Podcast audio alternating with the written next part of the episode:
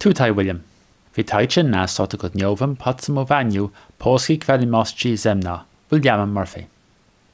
Over the past week, developments in Poland over the question of access to abortion have attracted worldwide coverage. It's a controversial and highly emotive issue, arousing passions which listeners in Ireland will be well familiar with. The main news stories over the past week have included a constitutional tribunal ruling further restricts access to abortion, removing the grounds of fetal abnormality. Conservative lawmakers welcome the ruling as the only possible interpretation of the constitution, while Levitza members stage a protest in the same. Daily street protests take place against the abortion ruling, with some clashes with police and rival protesters amid attacks on churches. And COVID nineteen case numbers and deaths attributed to the virus continue to increase. Last Thursday, the Constitutional Tribunal issued an important ruling in a case brought over the constitutionality of the abortion regime in Poland, already considered highly restrictive compared to other European countries. It ruled that a diagnosis of serious and irreversible abnormalities in the unborn child is not a legal basis for termination of pregnancy, leaving the only legal justifications remaining that the pregnancy was the result of an illegal act, such as rape or incest, or that the pregnancy poses a threat to the life or health of the mother. In practice, there are very few legal abortions in Poland. In twenty nineteen, there were one thousand one hundred ten, of which one thousand seventy-four gave the reason of fetal abnormality, which has now been rejected. The ruling Prawo i Sprawiedliwość party had faced criticism, including from members of the Roman Catholic hierarchy, for failing to successfully implement legislative steps for a total ban on abortion in Poland since returning to power in twenty fifteen, backing off in the face of public protests. However, in December twenty nineteen, one hundred nineteen pro-life lawmakers, primarily from PiS, but also from Kukic Piatnace, P S L and Konfederacja, petitioned the Constitutional Tribunal, Poland's highest judicial body for constitutional questions, to secure a ruling on the question of whether abortion on the grounds of serious and irreversible birth defects breaches constitutional principles, including the right to life, the prohibition of discrimination, human dignity, and the democratic rule of law. That ruling finally came last Thursday. Constitutional Tribunal Judge Justin Piskorski said after the ruling that the mere fact of a fetal impairment or an incurable disease cannot decide on the termination of pregnancy from the constitutional perspective. Some critics have accused Prawo i Sprawiedliwość and its leader, Jarosław Kaczyński, of using the Constitutional Tribunal to do something they didn't want to pay the political price of doing themselves legislatively.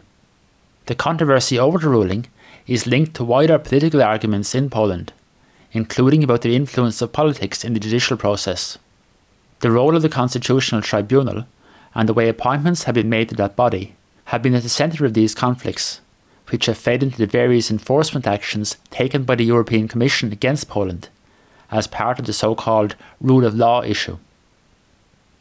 The reaction to the ruling was along anticipated lines, with Catholic Church figures and conservative politicians warmly welcoming it.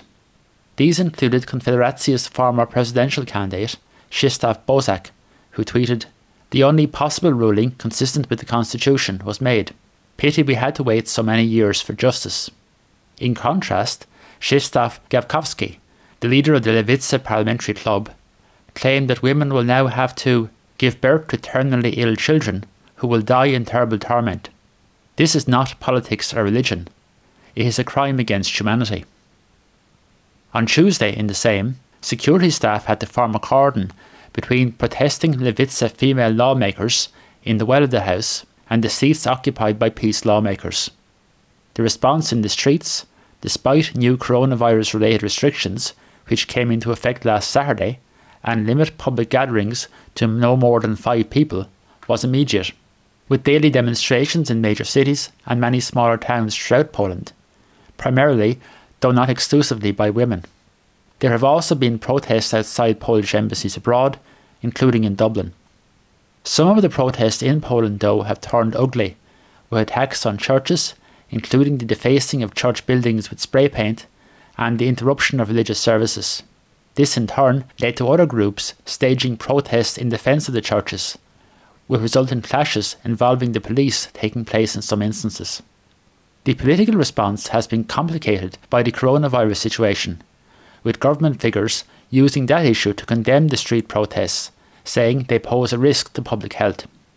PiS chairman Jarosław Kaczyński, now of course back in government for the first time since two thousand seven as a deputy prime minister, said on Tuesday in a special message that churches must be protected at all costs, and called on PiS members and supporters to do so. He claimed the protesters were trying to destroy Poland and Polish culture. Kaczyński warned that those taking part in the demonstrations during COVID nineteen were bringing about a general danger and thus committing a serious crime. He claimed that the demonstrations will certainly cost the lives of many people. Opinion polls in Poland generally show that around forty to forty-five percent of people want to see the existing, relatively stringent abortion regime retained, with thirty to forty percent wanting to see it liberalised and ten to fifteen percent wanting to see a further tightening. It's been estimated that while just over one thousand legal abortions take place in Poland each year, anything from eighty to one hundred fifty thousand illegal abortions may take place annually, with Polish women also travelling to neighbouring countries such as Germany and Slovakia for terminations. In an earlier interview with Gazeta Polska, Kaczyński had addressed a wide range of current political issues, saying that he was opposed to a full lockdown and a balance needed to be struck between protecting public health and enabling people to work. He also defended the controversial animal welfare bill, which has now been passed by the Senate, but with amendments, which mean it'll need to go back to the Sejm, saying it's guided by a basic human and Christian desire to avoid the unnecessary suffering of animals. On the future of the Zjednoczona Prawica, he said he's optimistic about its survival, but couldn't say with one hundred percent certainty that the alliance would continue until twenty twenty-three, when new elections are due, referring to proposals to make E U funds conditional on various so-called rule of law criteria. Kaczyński said that Poles, in deciding to join the E U, did not agree to be anyone's colony. Meanwhile, on Tuesday night, the Sejm rejected an opposition no-confidence motion brought against Justice Minister and Prosecutor General Zbigniew Ziobro by two hundred thirty-two votes to two hundred seventeen. Ziobro, who is also the leader of PiS's coalition ally, Solidarna Polska, was of course at the centre of the recent crisis within the ruling bloc. During the debate, the opposition sharply criticised the judicial reforms he spearheaded and alleged political interference in the prosecution process. The government side argued he was leading a fight against racketeering and reforming a flawed judicial system.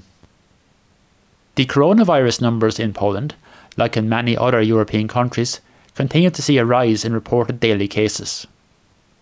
Over the past week, one record high daily figure has often followed another. On Tuesday, sixteen thousand three hundred new cases were reported, with one hundred thirty-two deaths. As of Wednesday, the total number of COVID nineteen cases reported in Poland stood at two hundred ninety-nine thousand forty-nine, with four thousand eight hundred fifty-one deaths being attributed to the virus. Several more prominent public figures, including last Saturday President Andrzej Duda, have reported contracting the virus, albeit many have no symptoms. Duda said he's feeling well, and posted a video message online to that effect. It's thought he may have contracted it from a member of his security detail. New restrictions came into force last Saturday, including the ban on public gatherings of more than five people, except for work or family purposes. Albeit, there have been mass public protests over the abortion ruling since. Restaurants, cafes and pubs are only allowed to provide takeaway and delivery services. The week ahead will be an interesting one for Poland, with the presidential vote in the U S. The role in that vote of the millions of American voters of Polish ancestry will be significant, with the outcome potentially raising questions for the currently very close relationship between the two countries. The PiS government has very closely allied itself with the Trump administration, a stance which, from their standpoint, has brought benefits, including visa-free travel, additional U S troops in Poland, and, just this month, a civilian nuclear energy cooperation agreement. This has been at a time of much cooler relations with some European countries, and especially with the European Union institutions, plus of course with Russia.